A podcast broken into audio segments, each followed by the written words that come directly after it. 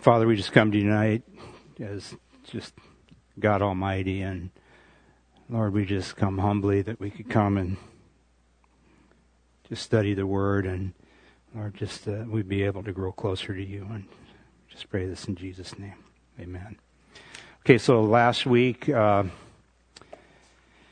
when we left off, uh, Jacob had spent 20 years with his uncle Laban and uh, 14 years uh, for his two wives, and then six years tending his flocks. And um, basically, uh, uh, Jacob had really prospered there, and his uncle Laban was kind of looking at him with an evil eye, and uh, it was pretty much time to go. And then uh, God spoke to Jacob and told him, "Yeah, it's time to go." And uh, he met with his wives, and basically they kind of left just like that. And uh, uh, so they they took, and uh, Laban was off shearing his sheep. And so you know, if you're working with flocks, uh, they they move from area to area. So where Laban had his flocks, uh, we're going to see is about three days away. And it just so happened that he was off shearing his sheep when uh, Jacob made this decision to go. And so uh, he talks to his wife, like I said, and they his wives, and they decide we're going to pack up and we're going to take off. So they they haven't told uh, Laban anything; they're just on their way. So pick it up in Genesis 31, starting at uh, verse 22, it says, "And Laban was told on the third day that Jacob had fled. Uh, then he took his brethren with him and pursued him for seven days' journey, and overtook him in the mountains of." Uh, Gilead. So it's so it's three days later, and he takes off and he chases him down. He finally catches him in the mountains of Gilead, which is like uh, around 300 miles, uh, 300 miles away. And so, uh, based on that, we can say that Laban was pretty serious about uh, catching uh, Jacob. I don't know if you know, to put it into context, uh, Las Vegas is three about 300 miles from San Diego, or if you're going north along the coast, San Luis Obispo is about 300 miles. So just imagine that you take off and start walking to Las Vegas. He gets there in seven days. Uh, so number one, Laban traveled, uh, excuse me, uh, but God had, uh, in verse 24, but God came uh, to Laban the Syrian in a dream by night and said to him, be careful that you speak to Jacob neither good nor bad. So, uh, number one is that Laban traveled 300 miles to catch Jacob. And number two, uh, God intervenes for Jacob. And I, I think that's really kind of significant that he kind of, you know, tapped uh, Laban on the shoulder and said, hey, you know, I don't want you messing with Jacob.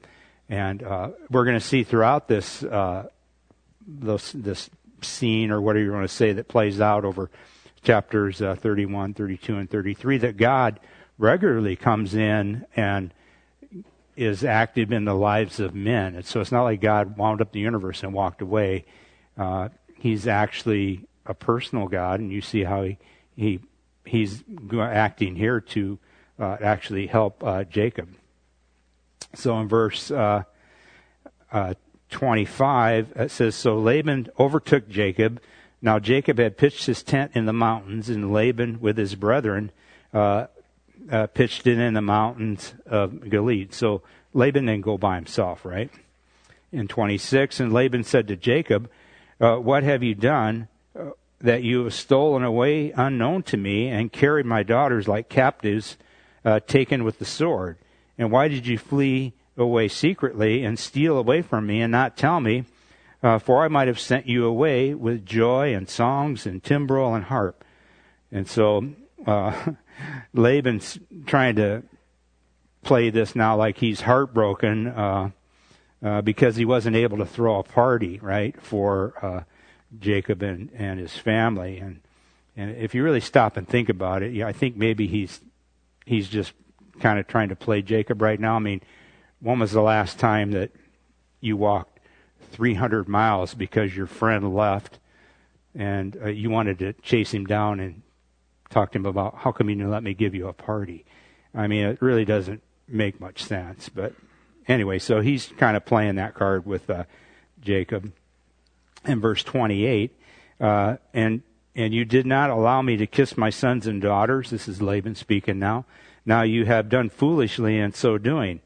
Uh, and so he kind of reveals himself here. He says, It is in my power to do you harm, but the God of your father spoke to me last night, saying, uh, Be careful that you speak to Jacob neither good nor bad.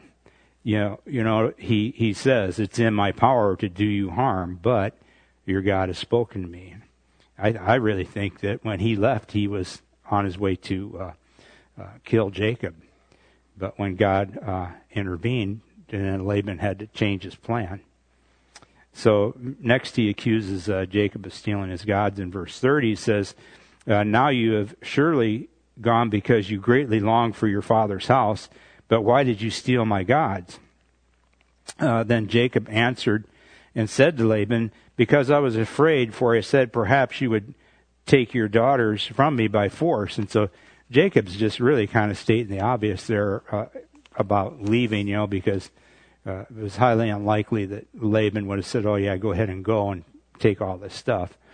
Uh, but then Jacob goes on and answers the question about the gods in verse 32. He says, "With whomever you find your gods, do not let him live in the presence of our brethren. Identify what I have of yours and take it with you." for Jacob did not know that Rachel had stolen them. And Laban went into Jacob's tent, into Leah's tent, into the two maids' tent, but he did not find them. Then he went out of Leah's tent and entered Rachel's tent. Now Rachel had taken the household idols, put them in the camel saddle, and then sat on them. And Laban searched all around the tent and did not find him.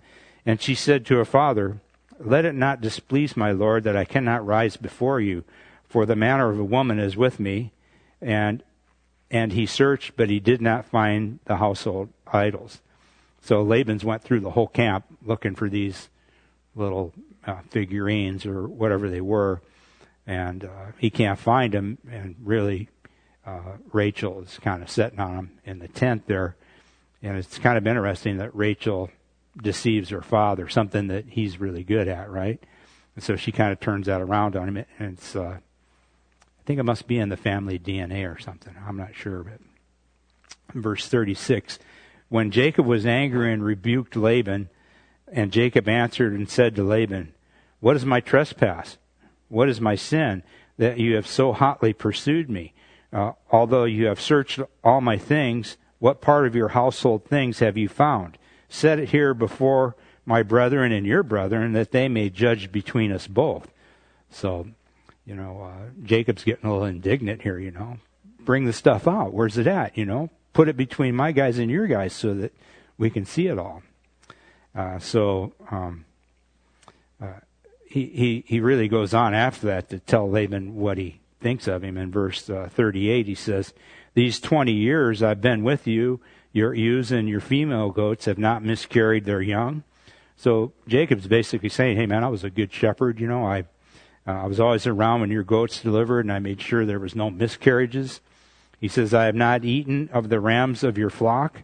So it was acceptable for shepherds to eat uh, part of the flock, uh, or, or to eat animals that had uh, been killed or died.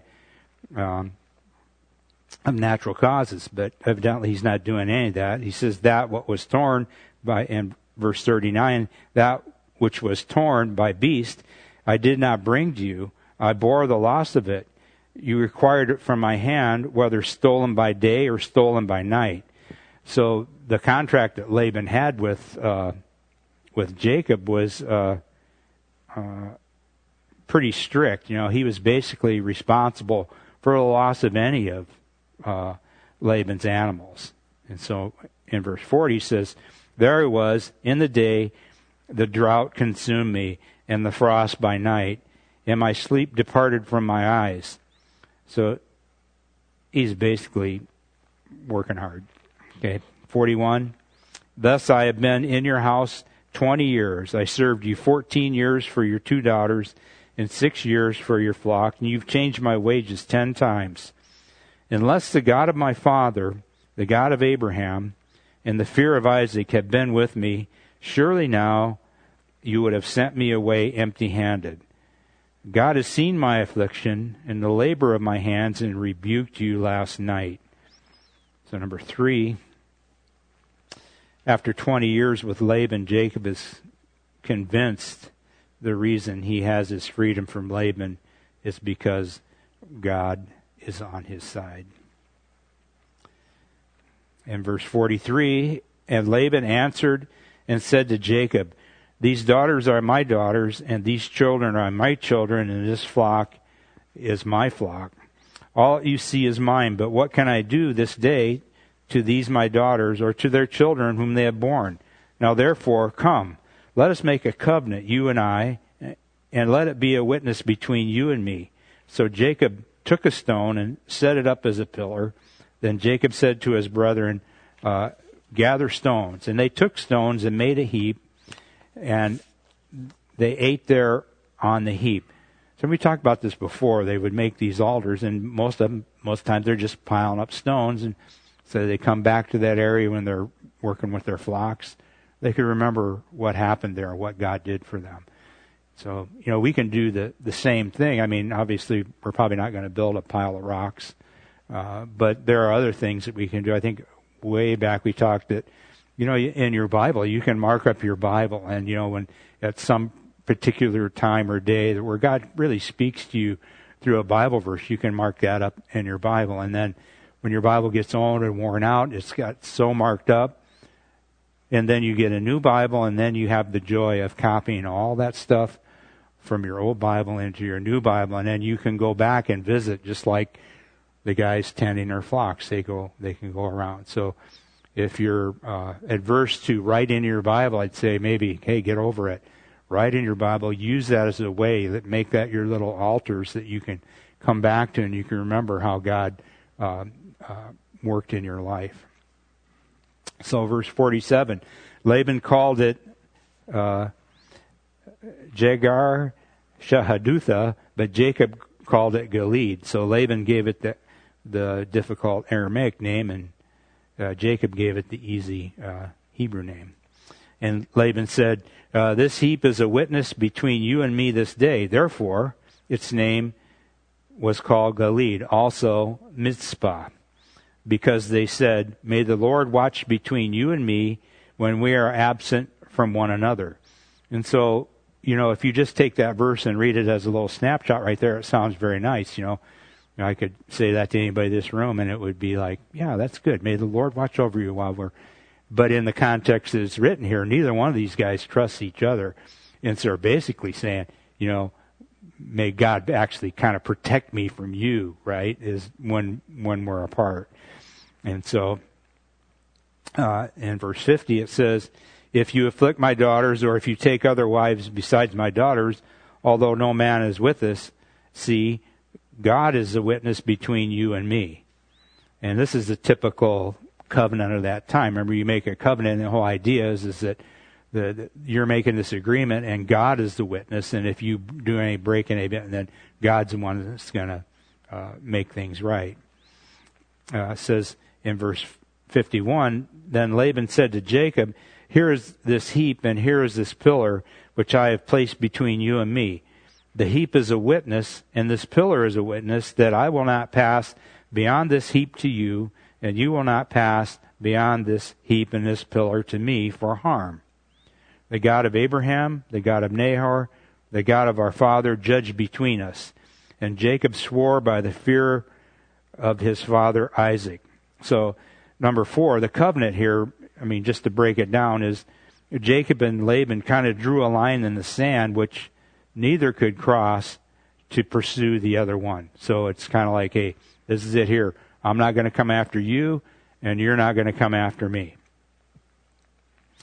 Uh, then, then Jacob offered a sacrifice on the mountain, and he called his brethren to eat bread. And they ate bread, and they stayed all night on the mountain. And early in the morning, Laban rose and he kissed his sons and daughters and he blessed them. Then Laban departed and returned to his place. So Jacob went on his way, and the angels of God met him. When Jacob saw them, he said, This is God's camp. And he called the place Mahanaim. Uh, number five, Mahanaim just equals two camps. Okay, and the idea here is uh, Jacob's camp and God's camp of angels to protect Jacob. Okay, what's going on here is the Lord is trying to reassure uh, Jacob uh, what he had told him 20 years earlier at Bethel. Remember when Jacob saw the ladder uh, and the, angels ascending and descending on it uh, from heaven? And, uh, and I'm just going to read you in Genesis 28, 13, 15. This is what God had promised him back there. Remember, this is when he was first starting. This is 20 years ago. And it says, And behold, the Lord stood above it and said, above the ladder, I am the Lord God of Abraham your father, and the God of Isaac. The land of which you lie, I will give to you and your descendants. Also, your descendants shall be as the dust of the earth, and you shall spread abroad to the west and to the east, and to the north and the south. And you and your seed and all the families of the earth shall be blessed. So listen to this, what he says here now. In verse 15, he says, Behold, I am with you, and I will keep you wherever you go, and will bring you back to this land, and I will not leave you until what I have till I have done what I have spoken to you. So he's already promised Jacob 20 years ago, look, man, I'm going to be with you. I'm going to bring you back here. And so now he's in that bringing him back stage, all right? God's keeping his promise. So, number six, uh, even with God's army of angels, Jacob is still worried about his brother. Okay? He's still worried about his brother. We're going to see here next. What does he do next? He's got an army of angels there. God's kind of trying to put his mind at ease. It's uh, very similar to that that situation that Abraham had, where he was freaking out over uh, winning all these battles with these uh, kings from uh, Iraq. and he comes and says, you know, I'm your shield, your great reward. You know, don't worry, I got your back. It's the same side of th- sort of thing happening here with uh, Jacob, where God shows up and he's got this army of angels. I mean, his camp of angels obviously was as big as the people there. So, uh, anyway, but uh, in verse 3, uh, then Jacob sent messengers before him to Esau his brother in the land of Seir, the country of Edom. And we know later on that Esau is actually the king of Edom. And he commanded them, saying, uh, Speak thus to my lord Esau, thus your servant Jacob says, I've dwelt with Laban and stayed there until now. I have oxen, donkeys, flocks, male and female servants, and I've and I have sent to tell my Lord that I might find favor in your sight. So in reality, what uh, Jacob is doing, he's kind of sending out a scouting party here uh, to to find Esau and just kind of get a feel for what's going on. And verse six, then the messengers returned to Jacob, saying, "We came to your brother Esau, and he also is coming to meet you, with, uh, and four hundred men are with him." So, so remember, remember, twenty years ago when they left, Esau was going to kill Jacob so Jacob still, this is still rolling around in the back of his mind. So he doesn't know what to make of the situation. You know, his brother's coming to him. He's got 400 guys. He's probably thinking, this can't be good. Verse 7 So Jacob was greatly afraid and distressed, and he divided the people that were with him, and the flocks and the herds and the camels into two companies. And he said, If Esau comes to one company and attacks it, then the other company which is left will escape. So he's making like a tactical decisions right now. But but then what does he do? He prays. Remember Jacob. Remember he, when when uh, Rachel wasn't getting pregnant, he prayed. So he's seriously praying. It's like a lot of times they talk about they're going to try to tell the guys in the military they can't pray. And I'm just saying, when somebody's shooting at you, it's like you're not going to pray. So it's kind of a battlefield thing going on here. So uh, he then in verse nine, Jacob said, "O God of my father Abraham and God of my father Isaac, the Lord who said to me, Return to your country and to your family, and I will deal well with you." I am, and then he goes and he says, "I'm not worthy of the least of all the mercies, of all the truth which you have shown your servant. For I have crossed over this Jordan with my staff, and now I've become two companies. Deliver me, I pray, from the hand of my brother, from the hand of Esau, for I fear him, lest he come and attack me and, and the mother of my children. For you said, I will surely treat you well and make your descendants as the sand of the sea, which cannot be numbered for the multitude. So that he's praying here, right? So number seven is G- Jacob prayed, and so in number eight, what's going on here is Jacob is kind of reminding God of these promises that he made, and I think too, he's reminding himself. So eight is Jacob is reminding God and in himself of the promises that God has made to him. And it, and so it's always good when you're in the fix. And you know, I've I've I've uh, found that I I come back to this verse over and over and over again. And since I went to that conference on the brain and how you make long-term memories, And I think what we're doing here, folks, if if you're familiar with this verse, that's good. We're making a long-term memory that when you're in a situation similar to what uh, Jacob is in right now, there's a verse in the New Testament where God says in 1 Corinthians 10:13 he says no temptation and that word it could be temptation or trial, right? No temptation or trial is overtaking you except such as common to man. In other words, you're not unique in the universe. The, you know, any trial you're going through, somebody else has went through it before you. But God is faithful, who will not allow you to be tempted or in a trial beyond what you are able. But with the temptation or trial will also make the way of escape so that you may be able to bear it. So, this is the verse that we would call up right now, right? I mean, God spoke directly to Jacob, made these promises, so he brought that up. Hey, God, remember this? So we have this here that we can say, Hey, God, I know you're not going to give me anything I can't handle, right? What's my way out of this? Show me my way out, okay?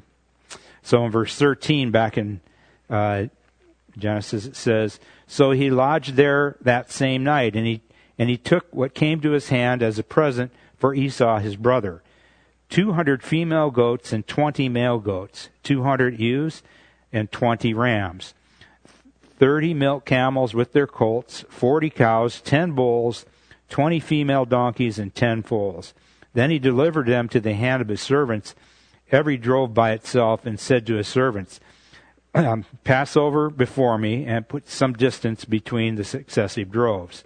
And he commanded the first one, saying, Then Esau my brother, when Esau my brother meets you and asks you, saying, To whom do you belong and where are you going? Whose are all these in front of you? Then you shall say, They are your servant Jacob's. It is a present sent to my lord Esau, and behold, he is also behind us. So he commanded the second, third, and all that followed the drove, followed the drove, saying, in this manner you shall speak to Esau when you find him and say, Behold, your servant Jacob is behind us. For he said, I will be, be, appease him with the present that goes before me, and afterward I will see his face, and perhaps he will accept me. So the present went on over before him, but he himself lodged that night in the camp. So he's got all these animals, and he's sending them out in droves. So he sends out a pack, you know, and then they arrive to Esau, and they go through this little routine. And he says no more than that's over, and then another group of animals come. And so, uh, you know, uh, Jacob is trying to soften his brother up here. So, you know, he's giving him all these gifts and everything, and so that uh, he won't kill him. So Jacob's still trying to control the situation. So, uh, in verse 32, and he arose that night and took his two wives, his two female servants, and his eleven sons, and he crossed over the ford of Jabbok. And he took them and sent them over the brook, and he sent over uh, what he had. So what he's doing here, he's taking his family and his possessions that he's got there, and uh, he moves his family and goes across the the the uh, Jabbok. It's a uh, it's a creek or small river, and he basically trying to separate them from himself in case Esau comes in the night then his family will be safe. So he's still uh, uh, uh, worried. And so, verse uh, 24 then Jacob was left alone, and a man Okay, this man here, you know, it's capitalized at least in New King James, and what it is is a, this is a, an appearance of Jesus in the Old Testament. This is similar to uh, what happened with Abraham before the Sodom and Gomorrah. So it's a, what they call a theophany. Uh, and so, verse 24, then Jacob was left alone, and a man wrestled with him until the breaking of day. Now, when he saw that he did not prevail against him, he touched the socket of his hip, and the socket of Jacob's hip was out of joint as he wrestled with him. And he said, uh, Let me go, for the day breaks. Uh, but he said, I will not let you go unless you bless me. Now, so we got basically Jacob is wrestling with God here in this scene, and it almost sounds like uh, uh, that Jacob is kind of speaking from a position of power. Hey, you can't do this. You need to, you need to bless me. And and uh, when I read that, that's I thought, well, this is kind of strange. But actually, uh, in the book of Hosea, Hosea kind of clears it up. And I'll read it in Hosea chapter 12. Going to read verses 2 through 5. And in the context, Hosea is, you know, he's prophesying uh, to Israel here. And he says in starting verse 2, says, The Lord also brings a charge against Judah and will punish Jacob according to his ways. According to his deeds, he will recompense him. He took his brother by the heel in the womb, so he's going back to his birth. And, and in his strength, he struggled with God. So he's talking about this scene that we just read about here. Jacob is, you know, he's this big man, strong man. He's, he's like wrestling with God. It says in verse 4, he says, Yes, yes, he struggled with the angel and prevailed. He wept and sought favor uh, from him. He found him in Bethel, and there he spoke to us. That is, the Lord God of hosts. The Lord is his memorable name. So, according to Hosea number 9, Jacob was weeping when he asked the Lord uh, to bless him. So I think in this whole scene that Jacob is actually kind of broken. There's like a point, a turning point, I think, in uh, everyone's life. I mean, we talked about it with uh, Abraham in that last time he met with Abimelech. Something had changed in his life, and I think this here was the the turning point in uh, Jacob's life. So in verse 27, he said, "So he said to him, what what is your name?" And he said, Jacob. So obviously God knew what his name was. But he was asking him, hey, what's your name? And so he says, Jacob. Remember, Jacob meant what? Deceiver, right? A usurper. You know, he's kind of got this, the, the, the type of name he has kind of describes who he is, as a matter of fact. And so God's reminding him, hey, what's your name? And so he's saying, well, it's uh, Jacob. And so, and he said, God's answering back to him. He says, and your name shall no longer be called Jacob, but Israel, for you have struggled with God and with men and have prevailed. So this, you know, I always like to know what these different names mean. And, you know, Israel, you know, we know that it's got God in it because it ends in EL. And, uh, but it depends. I read a lot of different things and, uh, everybody seems to have their own idea about it. But the simplest one that, that I landed on, and maybe somebody else really knows. I don't think anybody really knows, but uh, the one that I got is this: uh, Israel equals God prevails, and so it's interesting that, that remember God changed Abraham's name to Abram to Abraham, and now He's changing uh, Jacob's name to Israel. And this idea of Israel, because it's the name of a guy, and it's the name of a country, and the easiest way for me to explain, I've explained it before this way, is uh, when you're on board a ship, you have there's the captain of the ship, and uh, so when the captain's going to leave the ship, they will they'll ring a bell, ding, and then they'll say the name of the ship because the captain represents the ship. He is the ship. So they'll say uh, one of the ships I was on was called the USS Wabash. They would say, they would say, um, Wabash departing, and then when he'd actually leave, they'd ding the bell so everybody know, hey, the captain's gone.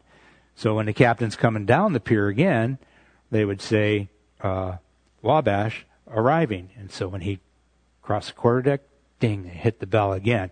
So the man and the ship were one and the same.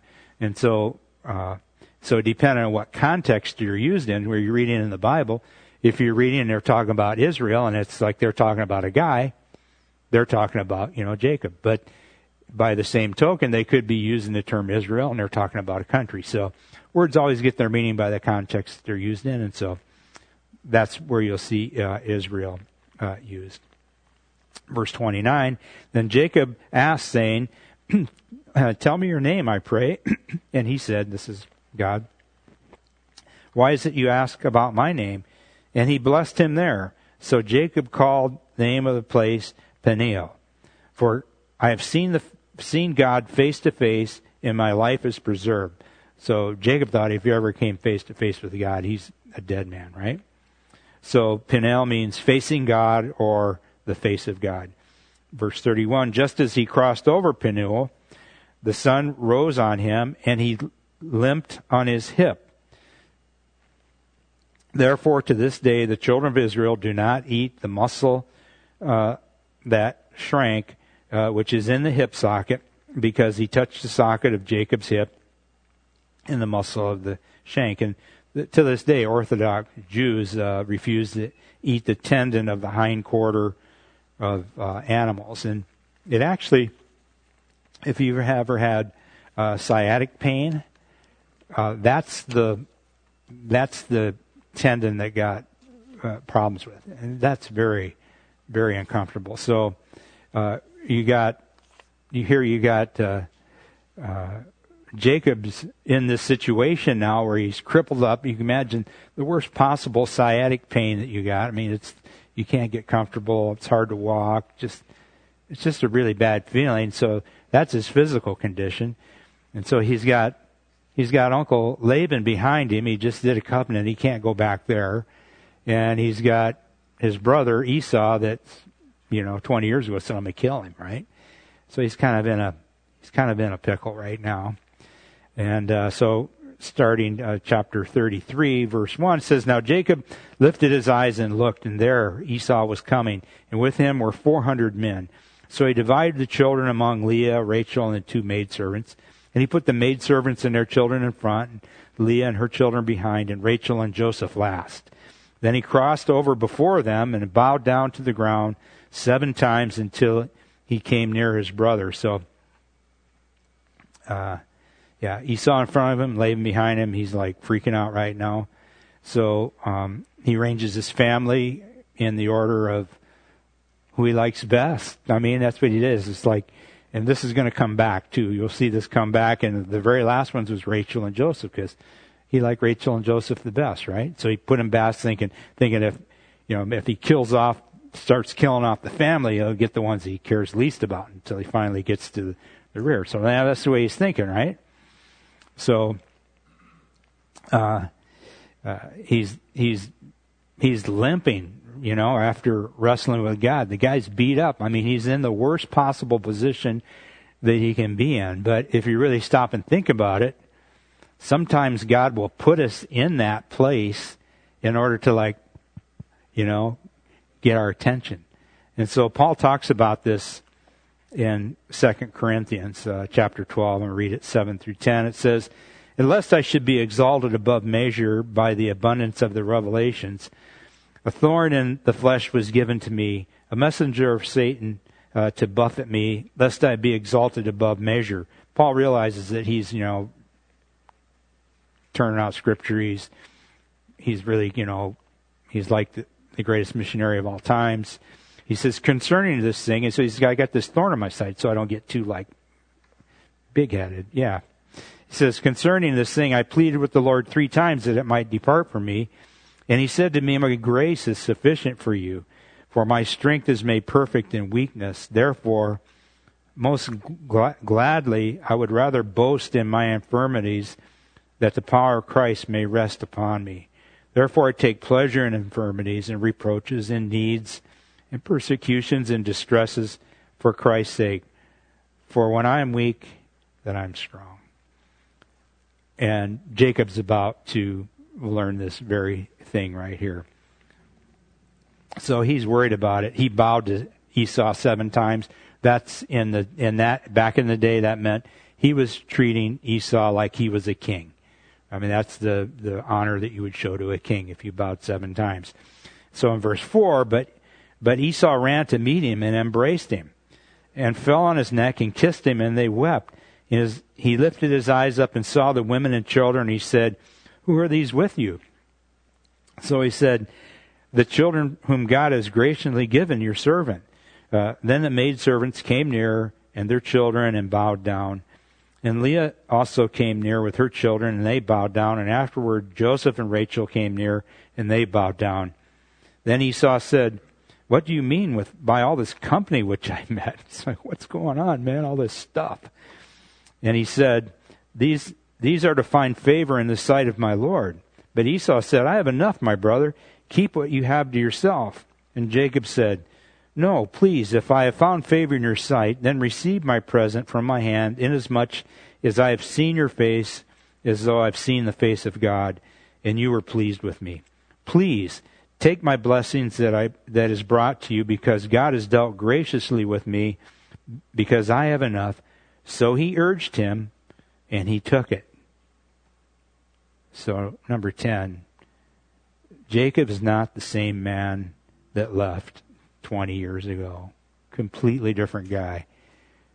Uh, he would have totally taken advantage of the situation 20 years ago, but you know what?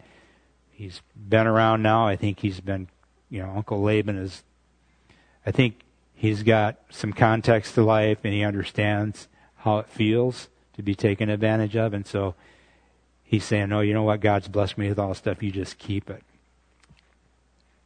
32, then Esau said, uh, let us take our journey. Let us take our journey. Let us go, and I will go before you. But Jacob said to him, My Lord knows that the children are weak, and the flocks and the herds which are nursing are with me. And if the men should drive them hard one day, all the flock will die. Uh, please let my Lord go on ahead before his servant, and I will lead slowly at a pace which the livestock that go before me and the children are able to endure until I come to my Lord in Seir. So he's basically saying, you know, go ahead and go. You know, we need to move slow here. Uh, just go ahead and go. And then at 15, Esau said, Now let me leave with you some of the people who are with me. But he said, now Jacob's talking back, he says, What need is there? Let me find favor in the sight of my Lord. So Esau returned that day on his way to Seir, and Jacob journeyed to Succoth and built himself a house and made booths for his livestock. Therefore, the name of the place is called uh, Succoth. So it sounds like uh, Esau's going to spend some time in this place here. So, um, yeah, that's all we have uh, for tonight. But it's, I think there's something that you know we can learn. You know that from maybe for our own lives or people around us that maybe you know that somebody a Christian or somebody you know is like maybe not where you think they should be, but you know God's got a plan for them. God had a plan for Jacob. I mean, if we'd have known Jacob at the beginning of that 20 year thing, we'd be like, oh man, I don't know what's up with that guy, right? He's a he's a real knucklehead. But you know, God hung with Jacob over those years, and now uh, Jacob has kind of meet met got to that turning point in his life, kind of like Abraham did, kind of like all of us at some point, you know, it's like, okay, I think I get it now. And, uh, know, it just takes different people uh, more time. You know, I'm still working on it, but, you know, God is faithful that, you know, He doesn't give up on us. So let's pray. Father, we thank you for your word and uh, just that we can see your grace uh, uh, throughout all these stories that uh, in Genesis and Jacob, and Lord, we're going to see more stuff. And uh, Father, I just uh, pray that as we as we live our lives, that we would remember you, and we would uh, that our thoughts and our hearts and our minds would go to you, the Almighty God of the universe, and Lord, that we could just uh, marvel and how awesome you are that we can have a relationship with you. Just pray this in Jesus' name. Amen.